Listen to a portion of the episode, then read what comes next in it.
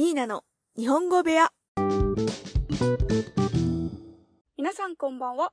ニーナの日本語部屋へようこそ。今日は通学方法について話します。日本では大抵の学生は一人で通学します。親が忙しいから子供たちは自分で学校に行く方法を見つけなきゃいけません。それに比べて海外では親と一緒に通学する学生が多いみたいです。この通学方法にはいくつかメリットとデメリットがあります。まず、一人で通学することのメリットは自立心が育つことです。子供たちは自分自身でルートを決めて時間に遅れないようにしなければいけません。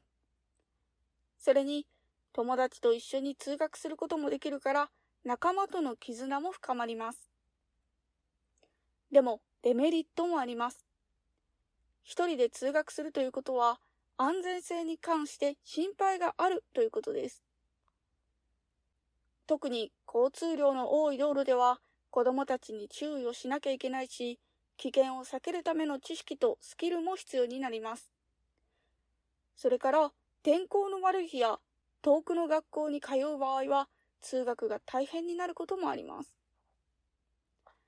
まとめると、日本の学生は一人で通学することが多い。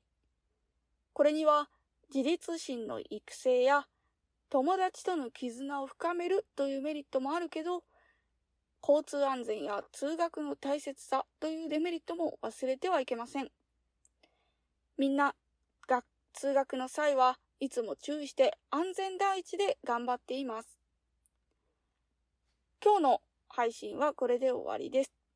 今日も聞いてくれてありがとうございました。それでは皆さん、またねー。